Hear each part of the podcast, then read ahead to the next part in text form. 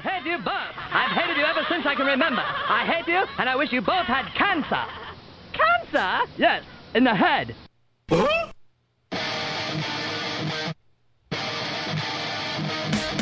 I'm as mad as hell, and I'm not going to take this anymore. Pay no attention to that man behind the curtain. Are you telling me you built a time machine? Out of a DeLorean? This is the Stupid Cancer Show. Uh-oh. Sounds like somebody's got a case of the Mondays.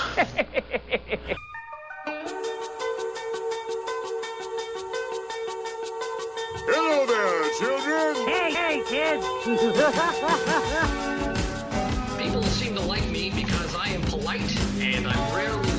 Don't worry, I got an idea. And now, the host of the Stupid Cancer Show, Matthew Zack. Not that there's anything wrong with that. Because he has a lot of chutzpah.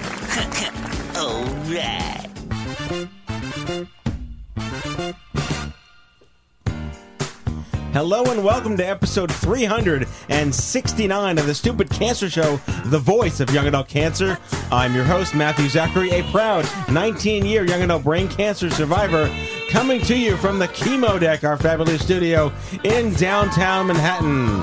Broadcasting since 2007, the Stupid Cancer Show is a production of Stupid Cancer, the largest charity comprehensively addressing young adult cancer online at stupidcancer.org. I'm Kenny Kane, co-founder of Stupid Cancer, welcoming all of our first-time and returning listeners. Never miss an episode by subscribing to the podcast on iTunes and following us on SoundCloud. Tonight, stupid colon cancer because it's not okay that 72,000 young adults are diagnosed with cancer each and every year. Got cancer under 40? Sucks, huh? Time to get busy living, folks, because the Stupid Cancer Show is changing the world one chemo infusion at a time.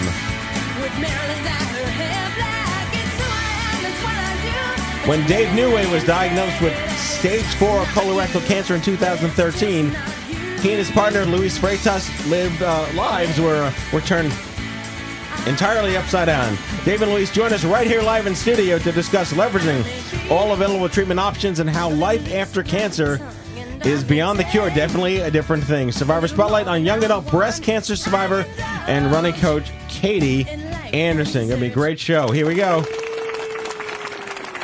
Got a full house with no air conditioning. Hello, Kenny. Hello, Matthew. Noel Wimmer Hello, Matt. here. Mallory Rivera, Hi. president of the county. Dr. Sean Shapiro on the couch. Hey. And Janine Mortimer, our internet famous intern, uh, waving from the couch with no mic. Uh, Janine posted a, a wonderful blog for us today about what it's like to be an intern here at Stupid Cancer. We got our uh, internet fame today by posting it all over the universe, and um, very proud. Considering that you came from the same stock as Kenny, who was my second intern. Yeah. And look I've what happened to him. I've overcome all my deficits. Exactly. Uh, let's start with Mallory because uh, we launched CancerCon 2016 registration. Big deal. We did. That happened on Thursday. It's very exciting. We have lots of people already signed up. So Do we have a count? we have approximately 51 people signed up. That is Wow. one twelfth of the number of people that will be there in like technically one business day. in less than a week. It, Yeah. It's incredible. That's extraordinary. It's exciting. Really a big deal. And um, Sean, uh, where are we at with um, uh, our Giving Tuesday recap? Because we did a lot of really good things last week. It was amazing. The show of support for the cause was in full effect on Tuesday. We raised just under $12,000 for the young adult cancer community. So, pretty amazing. Yeah, amazing shout out to everyone that helped us out. Uh, Giving Tuesday, apparently a big deal now. Really big stuff. and Cyber Monday was also Yes, that's your- equally as crazy. My segue to Kenny on Cyber Monday in our retail. We sold like 100. We were doing a, uh, a ugly sweater pre-order, and our ugly sweater, with the help of Italia Ricci, uh, sold a ton. I want to say almost 100 of them. That is pretty amazing. Yeah, so we'll start to see the selfies this week because they're getting shipped. soon. That's really great. That's Yep. really great. Uh, anyway, Mal, um, as far as CancerCon goes, I wanted to talk about we the agenda is now there. Yes, and we an have a, a whole like 40 workshops and sessions and whatnot. Do you want to tell us about a few of them? Yes, so we have a lot of exciting sessions, bringing back some uh, old ones from the past and some new ones like Chemo Brain, a session on PTSD, uh, survivor guilt, long term effects. There's also a few uh, sessions specifically focused on relationships. Um, we're bringing back Ethan Zahn and his fiance, which is very exciting. Fantastic. Uh, we're also having a session specifically for women in relationships. Wow, very nice. And uh, our friends at City of Hope, someone's d- coming to do a session from about couples coping with cancer together. That and it, it gets better every year. Yeah, it's it's very exciting. We have a full forty sessions, so Wonderful. good things happening. So my quick blurb is that I spent the weekend in Orlando, not at Disney World. I was at the annual meeting of the um, Association of uh, Hematology, or the Academy of something like Hematology Oncology. It was like ASCO for blood cancer, and it's like this massive showmanship with these hundred million dollar ex- uh, exhibit booths and whatnot. But the takeaways were really interesting a lot of the diseases, including colon cancer, which we'll be talking about, are now the medications and the technology are now catching up to the fact that they're applicable to young adults. And typically, they build medicines for the people who get it the most, but now they're building medicines based on genetics. So young adults are now uh, massive value, and I hate to say it that way, but we're finally matter to the big pharma universe because the drugs that they're producing work for us. So we're in a really great place optically and, and actually because uh, we are the young adult universe and they need us. So A, they're paying attention to us, B, they're listening to us, and C, they're giving us money, which is what we need, which is exciting. So CancerCon is going to be full of all new friendships and partnerships from the pharma groups who are doing good by their word to actually help young adults fight and beat cancer, which is a big deal. So that's my quick update. All the science and all that nerdy stuff is online at hematology.org. You guys can follow them at ash underscore oncology uh, on Twitter. But uh, with that, let's kick off our, our Survivor Spotlight.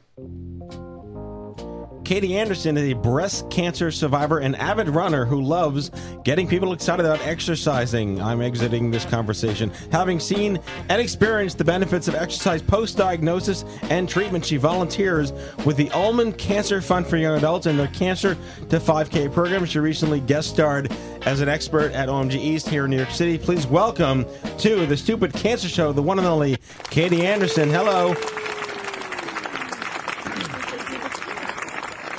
Hello, hello. Where are you calling in from?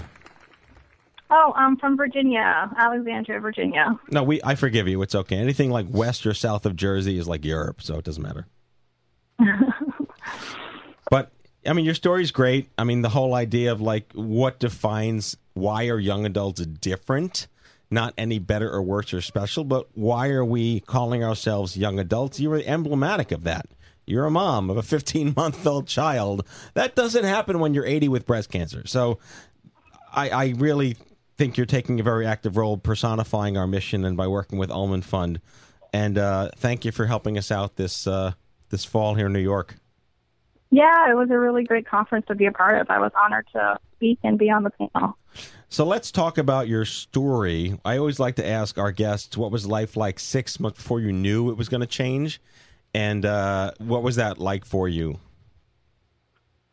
Say that one more time. Sorry. What was life like for you six months before it all changed? Um, I guess I was, you know, teaching third grade and um, doing lots of triathlons. I was a really avid runner and triathlete, so I was busy training and busy lesson playing and hanging out with my then boyfriend, now husband. Um, and yeah, I guess just enjoying living in Washington D.C. So your boyfriend clearly stuck with you through all of this. Can you talk about how the relationship probably went through some challenges, of course? Yeah. Um it yeah, very challenging, but um I I don't know if I would have gone through it without him. He stuck by my side the entire time. It was kind of serendipitous. We had talked about moving in together and we kind of went back and forth and we decided to move in together um just a little bit before I was diagnosed and um you know, going through that, just the sheer diagnosis at being, you know, 28 years old was hard enough. And then having a mastectomy and not being able to do anything on my own, let alone, you know, I had to have him pull up my pants when I went to the bathroom and all these things that we kind of laughed about and it was kind of comic relief saying like, Oh, I bet you thought you wouldn't do this till I was eighty years old. Well hi, I'm twenty eight and now you can help me shower. Isn't this great? Yeah. So um yeah, things got really int- intimate, but going through that we realized that if we go through that then we probably can go through pretty much anything. So How many months did you go through symptoms or whatnot before you had a proper diagnosis? Um, you know, I just was went to my annual gynecology appointment, and my gynecologist, thank goodness, found the lump. I wasn't doing breast exams, and um, I would have found it if I had, because I had very small breasts, and um, it was quite obvious once she found it. And she, um, you know, was really on top of it. I've heard lots of stories where you know, doctors say, "Oh, you're young. Don't worry about it. Come back in a year. We'll see you, or come back in six months." And she said, "Hey, you know, I think you should go get this checked out." And I'm really thankful that um, she said that because they caught it really early. And I don't know, you know, what would have happened if they if she hadn't been so aggressive with it. So Well, we need to get that doctor on the show because we need more doctors like that who are aware that this actually happens. And you're right. I know. Yeah, I have had friends who, you know, not had as good, uh, you know, prognoses because of their doctors not being vigilant. So I felt really lucky. So you went for an immediate. Did you have a bilateral mastectomy? Um, so my doctor really pushed me to have a bilateral, and um, just being told I was needed to lose one was hard enough. It was. Um, I never thought about my boobs before. Honestly, they. I was happy they were small because I was an athlete, so they didn't get in my way. Um, but when she told me I was going to lose one, I, you know, I was like, no, this isn't happening. We can just take it out. I don't need to lose my breast. And then when she pushed to have two, I was adamant against it. You know, I said I want to have children and I want to breastfeed.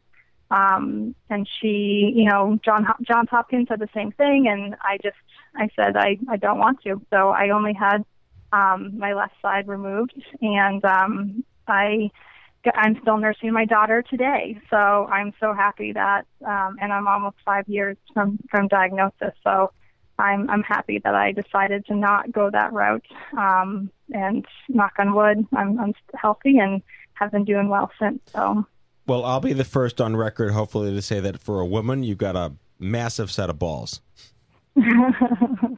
well, thanks. Yeah, I call it my my my power boob over here. Um, so, yeah, it's pretty amazing. So, I mean, I love that the maternal instinct kicked in, even though you probably weren't even remotely thinking of, or like the prospect of motherhood falls by the wayside when you're given a cancer diagnosis. You know, uh, Yeah. was that brought to your attention that whatever treatment you might have, or, or whatever chemotherapy might have been facing you, could, you know, create a sterility concern? Yeah, you know, I it, it's it kind of being young and diagnosed, um, as I'm sure you know that it's you know you're already faced with all of these like okay now I have these life questions I have to think about that I wasn't even you know I you know I knew I wanted kids at some point but yeah I wasn't married you know I was just enjoying my life as a young um 20 year old and I wasn't thinking about all these decisions that I would need to make and and then thinking about like well what does this mean if i have children you know and what is their risk of getting cancer and you know all of these things kind of swirl through your brain and like well should i not have children? Like is that is that a poor decision? Like what if i did have kids and i i decided to go off tamoxifen early to get pregnant but it was a bad decision like what if that you know i had a reoccurrence and you know what if i died you know all these things like i don't want to leave my child motherless so all these things that kind of go through your brain that um, you feel like this isn't fair. Like most young women and um, young to be moms don't have to deal with those decisions. But um, yeah, it's it was kind of a just a crazy experience, and and one though that I I feel like I can kind of look back now and say, wow, like I don't define myself by that anymore, by those experiences and by by cancer, which is kind of a nice feeling. No, and, and, and like I said, this is such an emblematic story of taking control of something you don't have control over, and a, like a decision to go against what everyone's telling you where they don't consider the quality and the meaning of your life against the cost of like they don't want to have the patient, you know, not show, you know, they like they don't want their patient to die because they didn't do what they said they were going to do, but yet you defied that and we hear so many stories of of people defying it. I actually turned down chemotherapy when they told me it would help me live a little better. And i said no way. I, you've done enough to try to kill me with this. I'm gonna and here i am 20 years later. We had a woman on the show a couple of weeks ago who like went against her doctor's orders to do like complementary homeopathy in conjunction with her and she's fine now. So I, i'm all for this. I think the part of your story that i'm most fascinated about which which starts a whole other level of discussion is you are an athlete you were always an mm-hmm. athlete, and yet you still got cancer. So, you know, what does that mean to the George Burnses of the universe who smoke and drink for a hundred years and don't get anything? You know, and then here we are, these young people in that are fit and vegan or whatever. You know, Mallory is, What are you vegan now, Mal? I am gluten free. Gluten free. Okay, so I, I still I Me still too. eat I just animals. went gluten free. Yeah, so Yeah. like this is how I feel my old manhood kicking in when like these crazy kids with their food. so you were you were in the fit prime of your life and this happened to you and now you are espousing all the values of exercise and wellness and you, you did an exceptional job on this panel at our conference here in New York, OMG East. How do you reconcile the two? Um, yeah, you know, when I did get diagnosed, I, I remember a lot of my friends were like, "But you're the healthy one. Like, how did this happen? Like, you're really, you know, into exercise and you eat well and you don't eat, you know, don't eat meat and you're always like, you know, watching all these, you know, different, um, you know, superfoods and making sure you're just being really healthy." And yeah, I mean, it was it was kind of hard to not be really angry with your body and be like, hey, like I treat you really well. Why why Yeah, did you exactly. kind of like, you know, stab me in the back here um, and turn on me? So that was that was definitely hard. And then it was hard to, you know, like have a mastectomy and not be able to even walk. You know, when I'm used to like training for marathons and you know, going out for long bike rides and swimming and, you know, doing push ups, all these things that you need to use your chest and your core and your back and stuff for. So, um, so that was really hard. And especially then when you do see people who clearly do not take care of themselves and, you know, they, and I'm happy that they're alive and they're well. Um, but sometimes you're like, God, like I thought I was doing it right. Like, why does this happen? So it, it just kind of like, I guess, you know, my dad was diagnosed uh three years before I was and um same thing, like super healthy guy and we kind of were just like, Well, I guess cancer doesn't discriminate, that's a good thing, I guess. Um but I I think I kind of took that um those feelings and wanted to find a place to give back to to cancer patients and cancer survivors and I found the Ulman Cancer Fund, which is an amazing organization and and being able to volunteer as as an exercise coach because some people run, some people walk. Um, was it's, it's I found so much meaning in that to be able to say like you know your situation sucked and it, it might still really suck, but I'm going to help you get through that through um, some sort of movement and help you to find some balance um, in your life through exercise. Right. So let's let's throw a little love at the Ulman Cancer Fund online at ulmanfund.org. They're one of our favorite partners in the young adult cancer space, and their Cancer to 5K program. Why don't you tell us a little bit about that specific uh, support service? Yeah, it's. It's a 12 week program and it's for any, um, it doesn't, you know, can be for young adults. It can be, sometimes we have really um, young runners. Sometimes we have um, runners who were diagnosed maybe, you know, 15 years ago who come back. So you can be in treatment, you can be out of treatment, um, any, you know, any type of cancer, of course. And you get a 12 week free um, exercise program. And at the end of it, you either walk or run um, a 5K. So it's really neat, and it's more than just this, you know, you know, let's get together and work out. You know, it's I kind of call it like a support group and movement because there's so many people coming together who um, most of them don't know each other, and but they've all been in the same place or they all are in the same place. And whether or not you talk about that every time, I think being around people who are going through what you're going through is just it's nice to be in that space together and to just feel comforted by that. And then sometimes too, you know, I would say, "Oh, hey, like, you know, are you having issues with your tissue expander? Like, what's going on um, with yours?" You know, we could kind of talk about different things that we were going through that you knew other people in the group were going through. So that was nice too to have that support. Um, but yeah, people, you know, start out. Some of them have never ran before, and they end up running the whole 5K, which is pretty cool. Um, and it seems like it really boosts their confidence and um, you know, exercise does so many amazing things for your mind and for your body, and I think that um, they really feel that, which is great.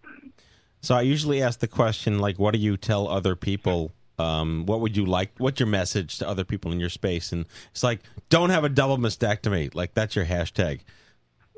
exactly. Um, yeah, I mean, I feel like if you you know if you're diagnosed or if you're going through um you know a cancer um you know issue i would just say like try to as much as you can like try to stay positive. I know that's so cliche but you know try to find something that can be your outlet whether it's exercise or, or something else. Exercise was my outlet um but whether it's like going out and gardening or you know just getting some fresh air or or you know going to the movies or just getting out and doing something because um, I feel like you can just get so sucked into that dark space. Um, and I know that you know it's it's important to feel and um, kind of appreciate where you are emotionally, but I think also it's important to get out and, and to move or or to be with friends um, or to have some sort of outlet that you can kind of turn to when you're having a bad day. Um, even now, you know, if I, I I was getting kind of thinking about all this stuff and thinking about this, um, you know, this podcast and, and talking with you all, I, I started to get emotional again because I haven't really thought about my whole story and situation. And, you know, I just was crying the other day and talking to my husband. And, you know, even if you're having this like five years from diagnosis, you know, having an outlet, ha- being able to, to talk or have support, um, it, I think it's just so important. Well, you're doing it right, and, and I should just reiterate epic props to your husband for sticking with you and being the man. That's a really big. He is the man. It's yes. a really big deal. Um, we don't take caregiving lightly here. It's a, it's a major concern, a major undertaking, and our, our next guests are emblematic of that as well. So, uh, Katie Anderson, breast cancer survivor, um, mom of a beautiful 15 month old. Congratulations on that uh, avid runner, um, epic stupid cancer advocate, volunteers for the Ulman Cancer Fund, and uh, apparently newly gluten free. Thank you so much for joining us here on the Stupid Cancer Show. Thanks for having me. All right, take care. Good luck. Thanks. Goodbye. All right, Kenny. And now the news. Hello, I'm Kent Brockman, and this is Eye on Cancer. Just the facts, ma'am. Head on over to events.stupidcancer.org. That is events.stupidcancer.org. Sign up for meetup alerts and never miss an event again. If you'd like to learn more about hosting your own Stupid Cancer meetup, visit stupidcancer.org forward slash meetup. All right, Matt, I will see you in Tomball, Texas. And that does it. Where, Texas? Tomball, T O M B A L L. All right, I'll take it. No one should face cancer alone because isolation sucks. Download Instapeer for iPhone, iPad, and Android. Create your account and instantly start chatting with someone just like you who've been there and walked in your shoes. Join our community of thousands of cancer patients, survivors, and caregivers right now. Instapeer.org. We launched a newsfeed aggregator on Tumblr for all the articles, blogs, and stories we couldn't possibly have the time to post on social media. Check out We're Reading 24 7 and don't miss a beat. Subscribe over at stupidcancer.org forward slash feed. Cancer is expensive. Check out cancermademebroke.com. Yes, that's cancermademebroke.com. Our national partnership with Give Forward, the number one platform to start a medical fundraiser. You did not ask to get sick, and your community wants to help.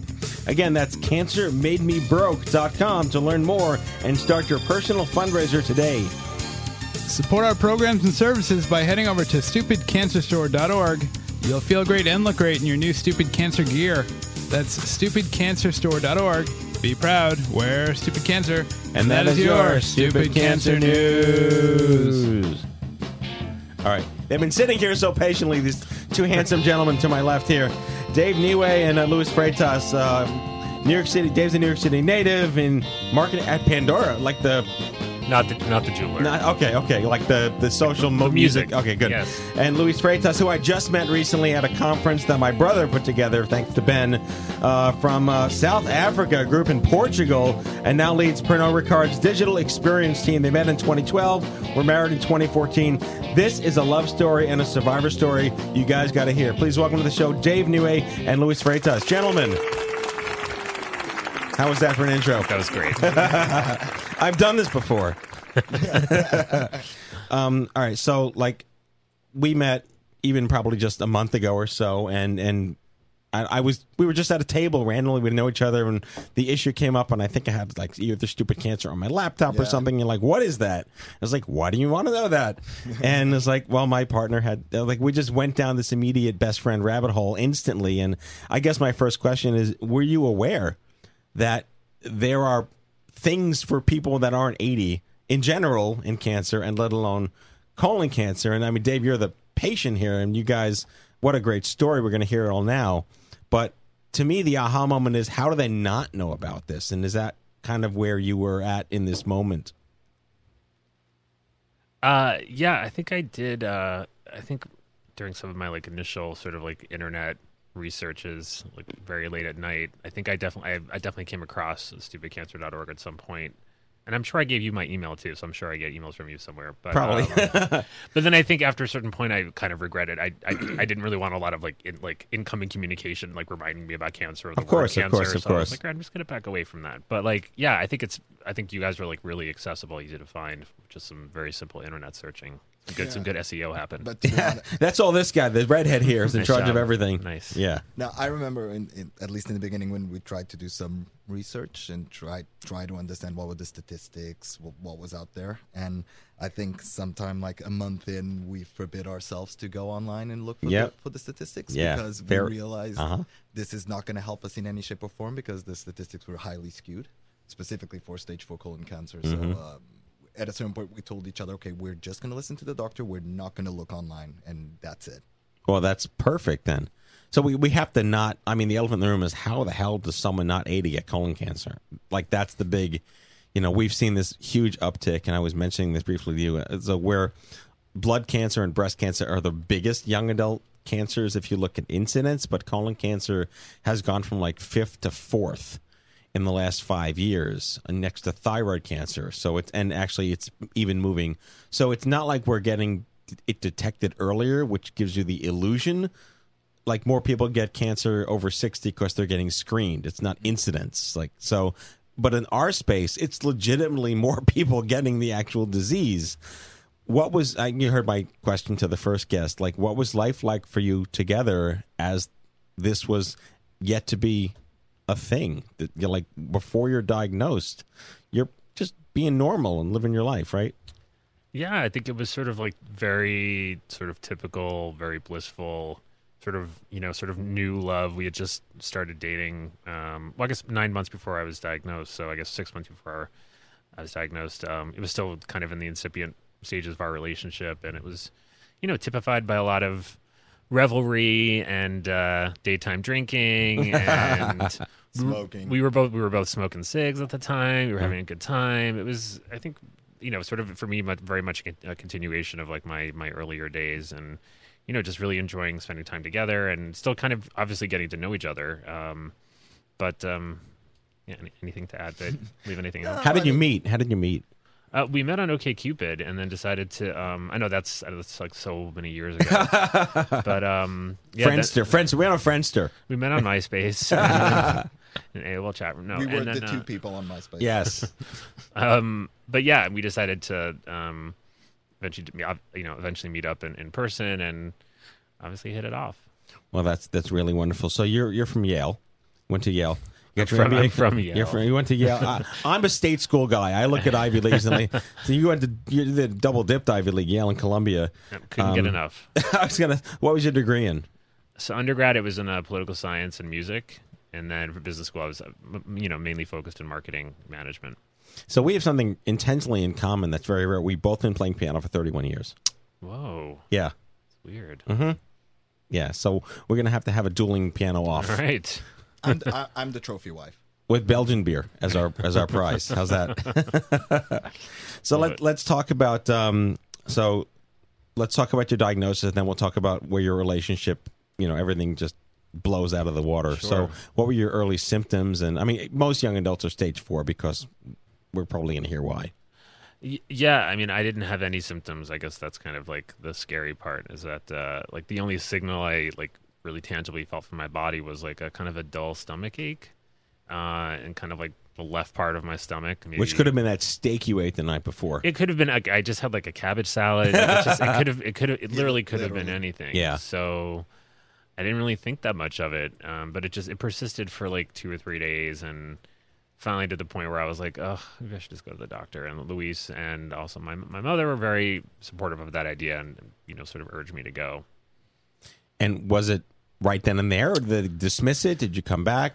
Not exactly. So I, I um I couldn't get in to see my my primary care uh, provider, so I went to City MD. Um, I love that place. Yeah, I know. I should I should be like a paid spokesperson. but um, yeah, I went there. Um, and uh, I guess the doctor did some like palpating and asked, asked me some questions, and then he recommended that I go get a CAT scan because he, he, I think his his thinking, at least like what he expressed to me, was that he thought it could be diverticulitis. Yeah, also But- colitis, diverticulitis, Right. Crohn's. These are the things that we typically get with these symptoms. And then just given that I had like no family history of cancer, Mhm. um, you know, I don't think that was really even a question. Uh, so I went and got the CAT scan, which sucked. That was not fun, obviously. And then um, yeah, they called me back the next day, and I guess both Luis and I had kind of like a weird feeling about it, so we both went. And Yeah, they're not supposed to call you to come back the next day. yeah, that was you know that was definitely not. I wasn't aware of like what I was getting myself into by agreeing to that. But uh, yeah, so I went back the next day, and then they they uh, they went over the the scan and told me that you know there was a singular mass and lesions on my liver, and then they asked if I there was anyone there with me. So I was like, yeah, actually, my my boyfriend's in the waiting room, so I had to call Luis back, and that's Right. kind of where we got the news. But I I think we were both kind of in a state of like disbelief, of course, and Right, even sure. after that, we went to go kind of like vet the diagnosis because Yeah. it was so such an outlier, and um, you know the initial doctors that I saw both would, actually didn't really believe the diagnosis; they thought that it was a mistake. Yeah.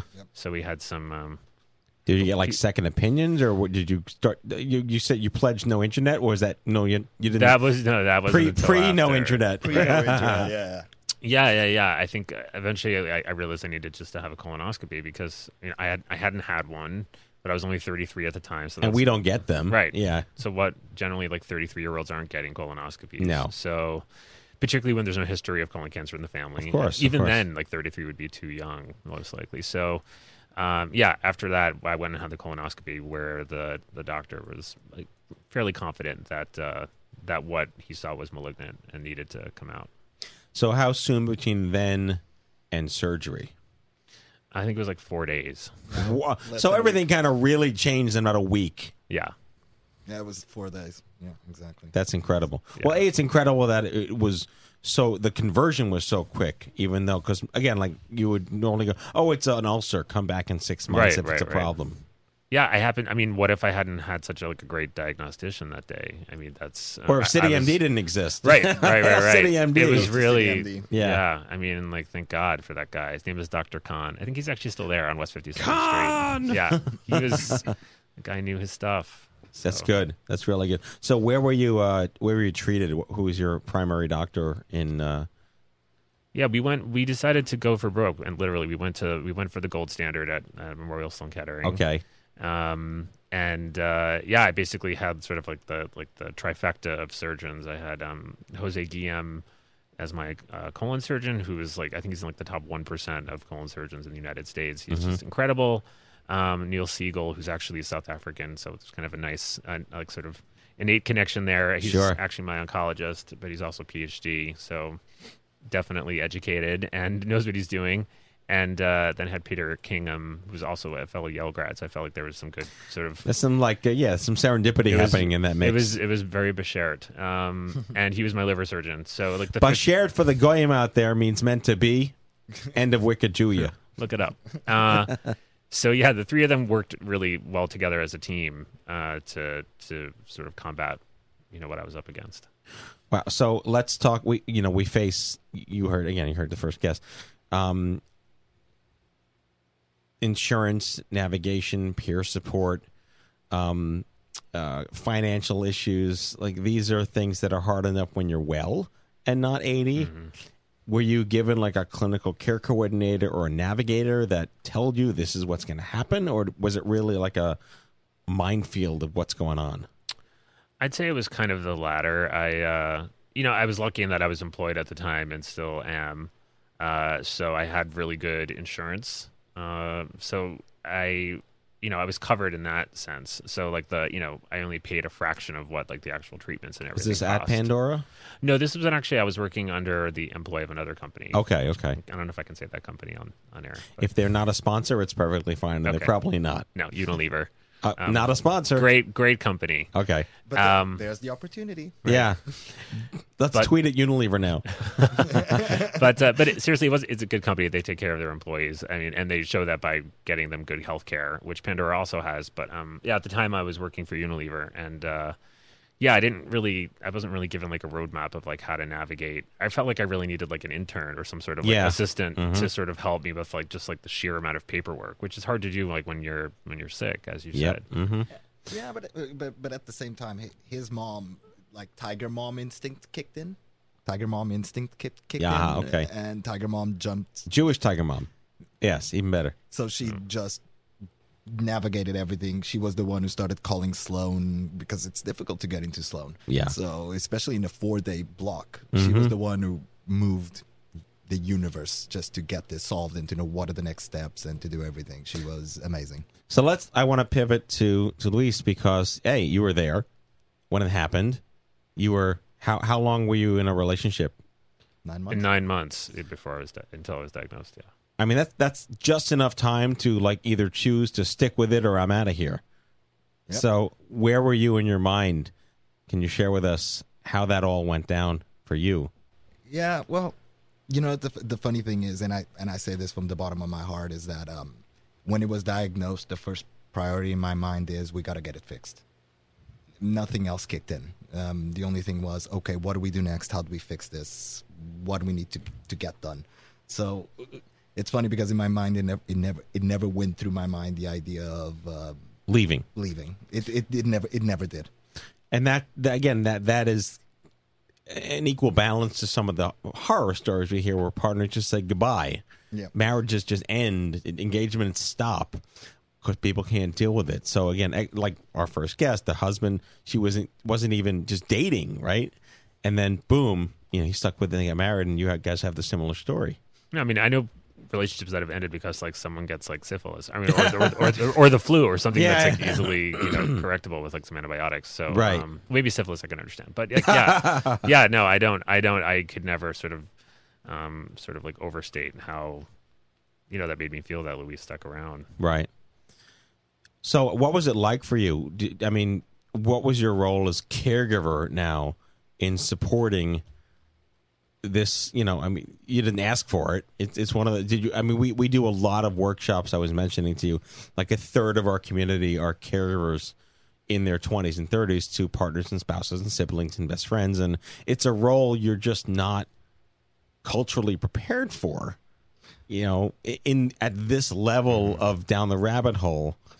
You know we talk about uh, the guilt that why isn't it me and we talk about the isolation and how to how, do you even are you even mindful of taking care of yourself to be there to take care of somebody else Yeah, it, you know the funny the funny thing is, and when I when I speak to people about having been a caregiver, I what I try to say is that above and above anything, it's it's more of an, almost an energy game, which Mhm. is how do you keep positive? How do you keep the other person positive? How do you ensure that um, that you don't let the whole situation crumble emotionally because you're not a doctor. You can't do anything when it Right. comes to the medical part. All you can do is guarantee that the person has a, a home and a safe harbor to come to mentally.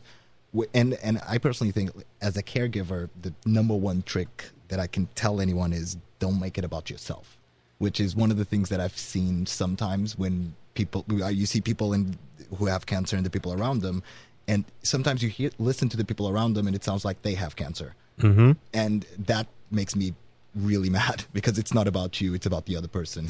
Well, I mean, and people are on both sides of this too. Like cancer is a disease of the family, but that can be interpreted in multiple ways. We're equally sharing our burden to support this person, or you know what, I'm over here and I'm, yeah. So I get it. it it's really valuable. And again, like I, I think it's just there's a nobility to being forced into this situation you didn't ask to be put in and make the choice that you're just you're in it, and that's it. Yeah. So you had chemotherapy, the whole blown everything. Yeah, Or? yeah. I um, yeah, I had chemotherapy for I think my whole treatment like regimen lasted about ten months. Wow. The chemo wasn't um like contiguous though, so it was like it was sort of interrupted by surgeries at various points throughout that ten month period. Mhm. So like I mean the first the, the first thing started with a bang. We started with like a big old surgery, and then once I was like just out of like the woods on that surgery, then chemo started up. Was it Uh, inpatient infusion or outpatient oral? so it was out. It was outpatient, but not oral actually. So Really? um, yeah. So I I go into the hospital for like two and a half hours of like an infusion, like every other week, once a week, which I Mhm. realize is not that much time actually. I mean, it, you spend much more time waiting. Yeah. Obviously for the medication, but in terms of like the actual infusion, like I really couldn't complain about the amount of time that took. Uh, and then I'd also have to wear chemotherapy home, like a in a fashionable fanny pack that would be like infused um, through like my Mediport for 48 hours, during which I could not shower. At least that's what I thought. Oh, really? For the entire duration of my treatment until I learned after there's like a shower garment you can wear. So Ah. anyone out there that has that thing, you can shower. You, just, you, have to, you have to ask for the garment, ask for it. I didn't ask, and I just smelled bad for 10 months. But um, Wow.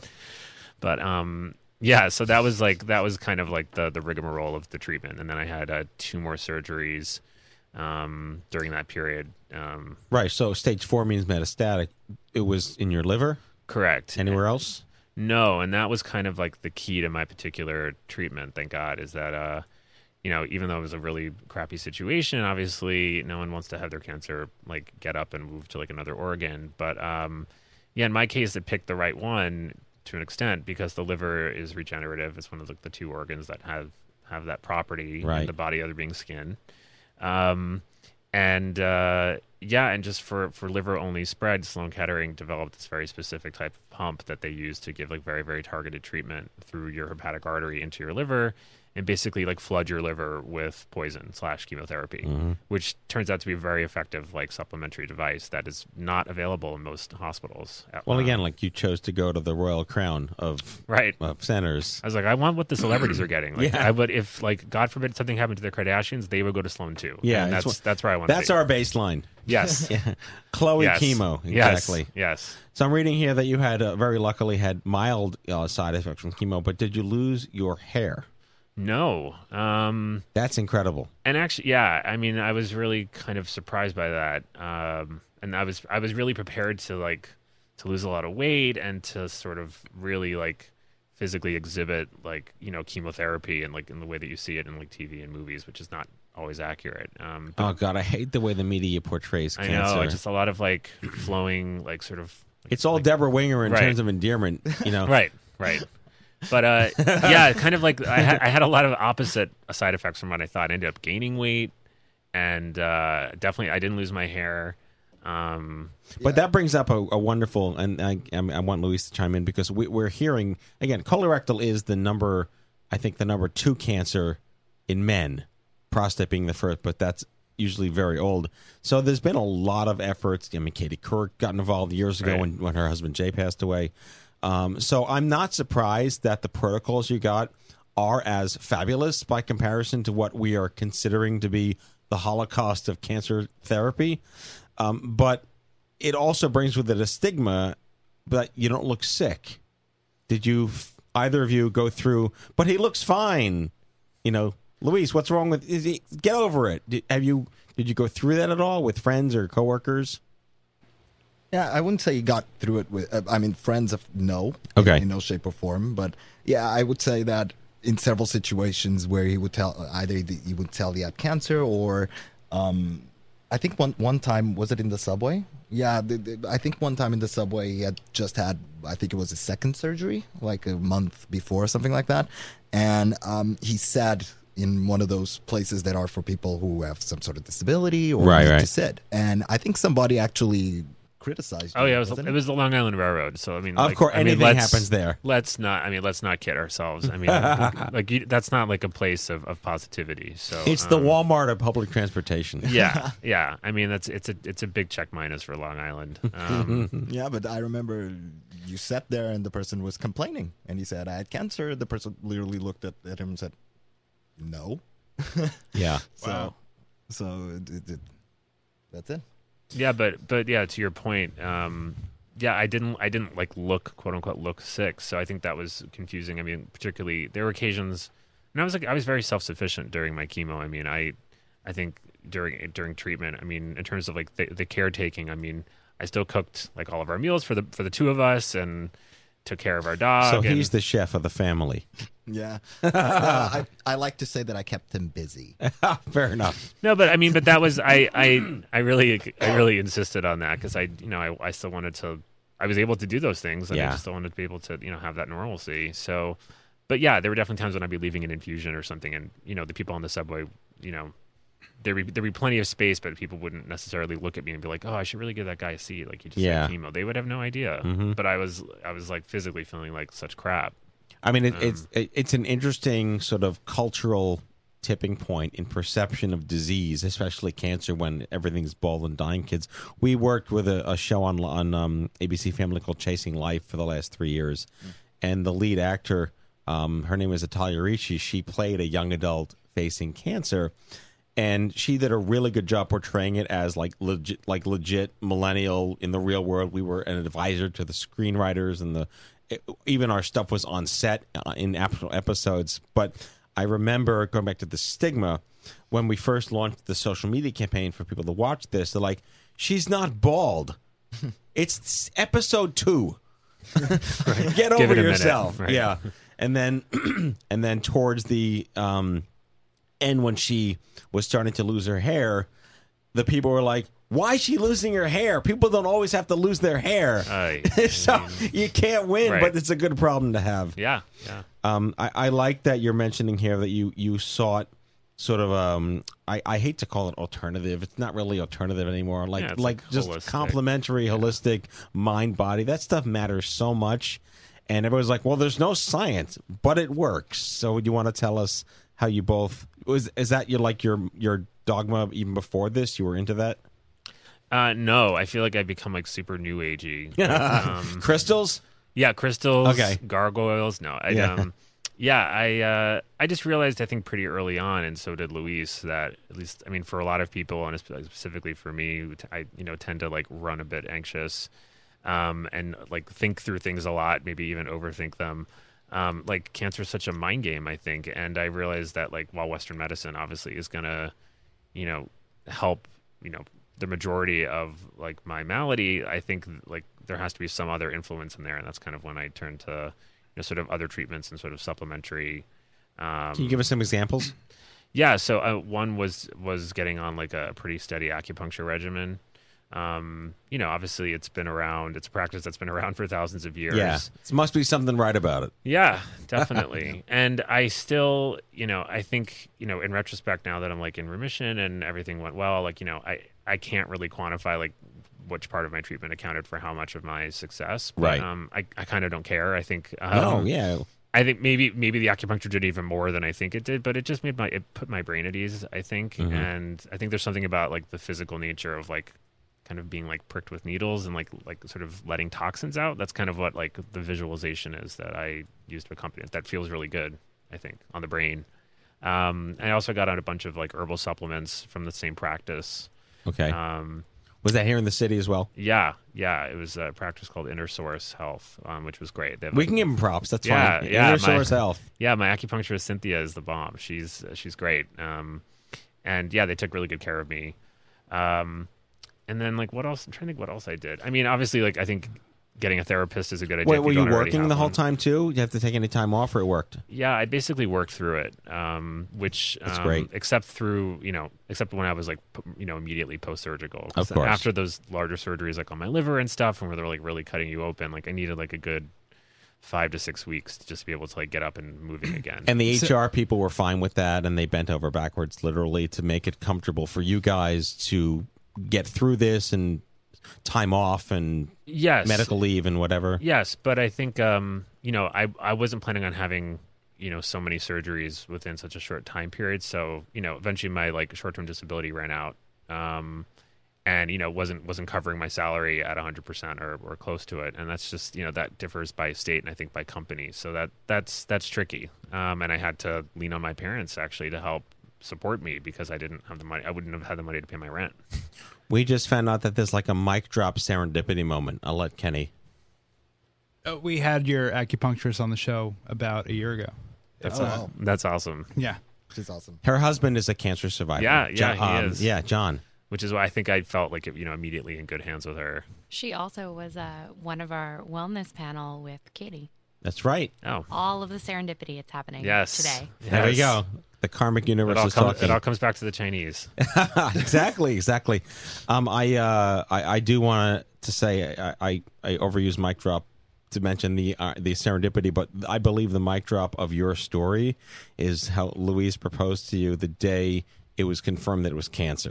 I know it's stolen my thunder. Do you want to explain how you did that, Luis? Yeah, I mean, We have to know that story. Yeah, so we went for we went for the colonoscopy that day uh, in the morning. Um, which, by the way, I, I do have to say, from my company's side, Pernod Ricard was amazing. From the second they knew this was happening, I wasn't the person going necessarily through it, but uh, as the next of kin, my company gave me immediately all the time off that I needed, so I could go with him to every single surgery um, appointment, etc. So he had the colonoscopy, and we got the news, and it was like the final confirmation that we were waiting on, um, confirming that he had the, the colon cancer. And so after that, we went to a, a, a diner with his mom called the Cosmic Diner. Where is that? It's on it's on Eighth and um Fifty Second, I think. It used Okay. to be on Broadway, like back in like the nineties and early 2000s. Okay. It moved. All right. Same menu. Yeah, and, I, and I have no idea why we ended up in the Cosmic Diner, but we, we just ended up there.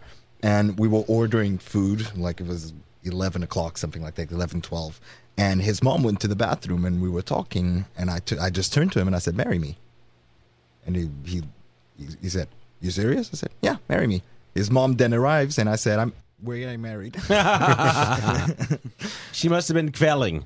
no, I, th- I, don't think she, I don't think she like really processed it initially. no, I, th- I, th- I think she was so overtaken with everything that was going on that Yeah. she was like, Yeah. okay, okay, that's fine. Yeah, cheese. yeah.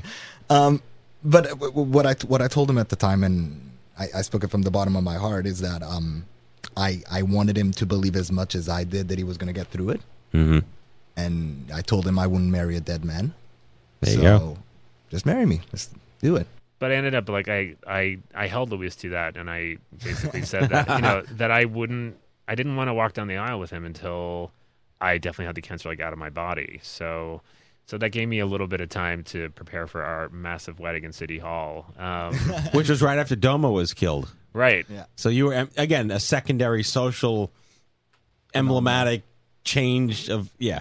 What a great way to Yeah. seal that. Yeah, we did, we did two things. Is one, okay, let's get married when when you get this treated, then that's fine. I'll, I, for me, it was the gesture, and at the time we bought these ten dollar rings from a street fair in Next, next to the funnel cakes. Were they ring pops? They were ring pops. They weren't might as well they- have they been. have- yeah. No, we, we had to take them off when showering because they that's how rusty they would. Oh, get. God. that's how All right. bad they were. But Ugh. you know what? We wore them until last week. Really? Yeah, we wore them for three years. Um, I love those rings. They, they just mean so much to me. Uh, but then we decided, okay, we need it. It's funny because we bought more expensive rings to save the cheap rings because the expensive rings can be under the shower, and I don't care if this one. I mean, I love this ring, but I don't care if this one breaks. I Right. just wanted the good one to protect the crappy ones Mm-hmm. because I love those rings. It's a really great story. So you are in remission. Are you Yeah. still getting? I assume you're still getting followed and scans and stuff. Yeah, my scans just switched um, from quarterly to semi-annually, so so that's a good good progression. So my next scan's not going to be until um, I guess six months from the previous one. So the previous was was in October. Um, but I do have to go to Sloan Kettering. Like here's like the one catch about like their amazing technology. Well, it's not a catch, but it's just part of the agreement. Like when you have this liver pump installed, um, even when it's not pumping chemo into your liver, they have to keep it like functional and like filled with some sort of fluid, or else it would just you know become sort of a vestigial piece of equipment, and they'd have to remove it. And once this piece of equipment gets removed, it can't be re um, Oh, surgically okay. implanted. It's like a, it's a one time deal. It's one night one night only. Um, and uh, so as as a result of that, like um, I have to go every six weeks and have the pump filled with like with a glycerol solution, which uh, sounds very complicated, but basically just looks like I'm getting a shot in my abdomen. Mhm. It's actually going into the pump. So how long does that stay in you? Uh, they recommend it stay in for like five years. Um, wow. Okay. yeah, But they, it- they do you feel it, or is it? Yeah. Okay. Um, yeah, it's probably about the size of like a hockey puck. Oh, wow, okay. But and it's it's it's like always funny at the airport too because like it kind of looks like a bomb in my body, and I whenever I'm going through. Do you have a card or something? I that- do. I have like a my trusty ID card um, that just shows like what like the sort of like vague object is. Have you ever seen the movie body. Frank? No. Oh, okay. Reference that- can be lost on you. Oh, sorry. Never mind. Nice try. I hope I hope he doesn't have cancer, but um, Yeah. but in any event, yeah. So like that's that's part of my maintenance and treatment. That it's not it's not painful and like in fact like nothing's happening. It's not. But having it's a good problem to have in the sense it's minor inconvenience and it's Right. So I want to just wrap up because uh, you had put in there that you know life doesn't end with cure, and my whole big angry stank soapbox thing these days is that no one understands that except people who've gone through it, and is it even feasible to impart that wisdom to the general people that cancer never really ends when they say go home?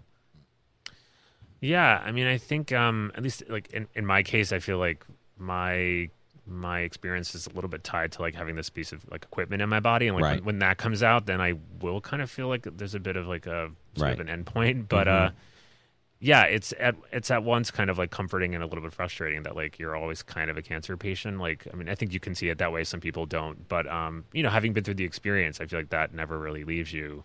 But it just gets a lot further away in like your rearview mirror. and just like you know, it's not something that like I think you really should like forget that happened because it's you know it's very formative and you know surviving it is something that's very important. But um, I, I, I also feel there's a bit of a illuminating feeling to it because Mhm. I, I truly think in, after living with this whole situation that you're just reminded of a mortality that was always there. Yeah.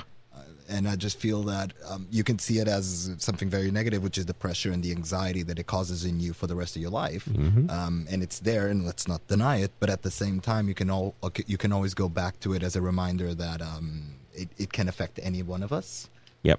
and it, it's just a matter of um, learning to deal with it on a day-to-day basis and focusing on the positive aspects. I, I, I like the previous your previous uh, guest when she said um, uh, focus on being positive. It sounds like a cliche, Yeah. but I cannot actually reaffirm that enough. Mhm. When when you have a doctor in front of you saying there's a twenty percent chance that you'll be able to cure this, which was what they've heard from his liver the first time that he that he, they got it checked. Mhm. You either focus on the eighty percent or you focus on the twenty Yeah. and that can make an unbelievable difference down the line.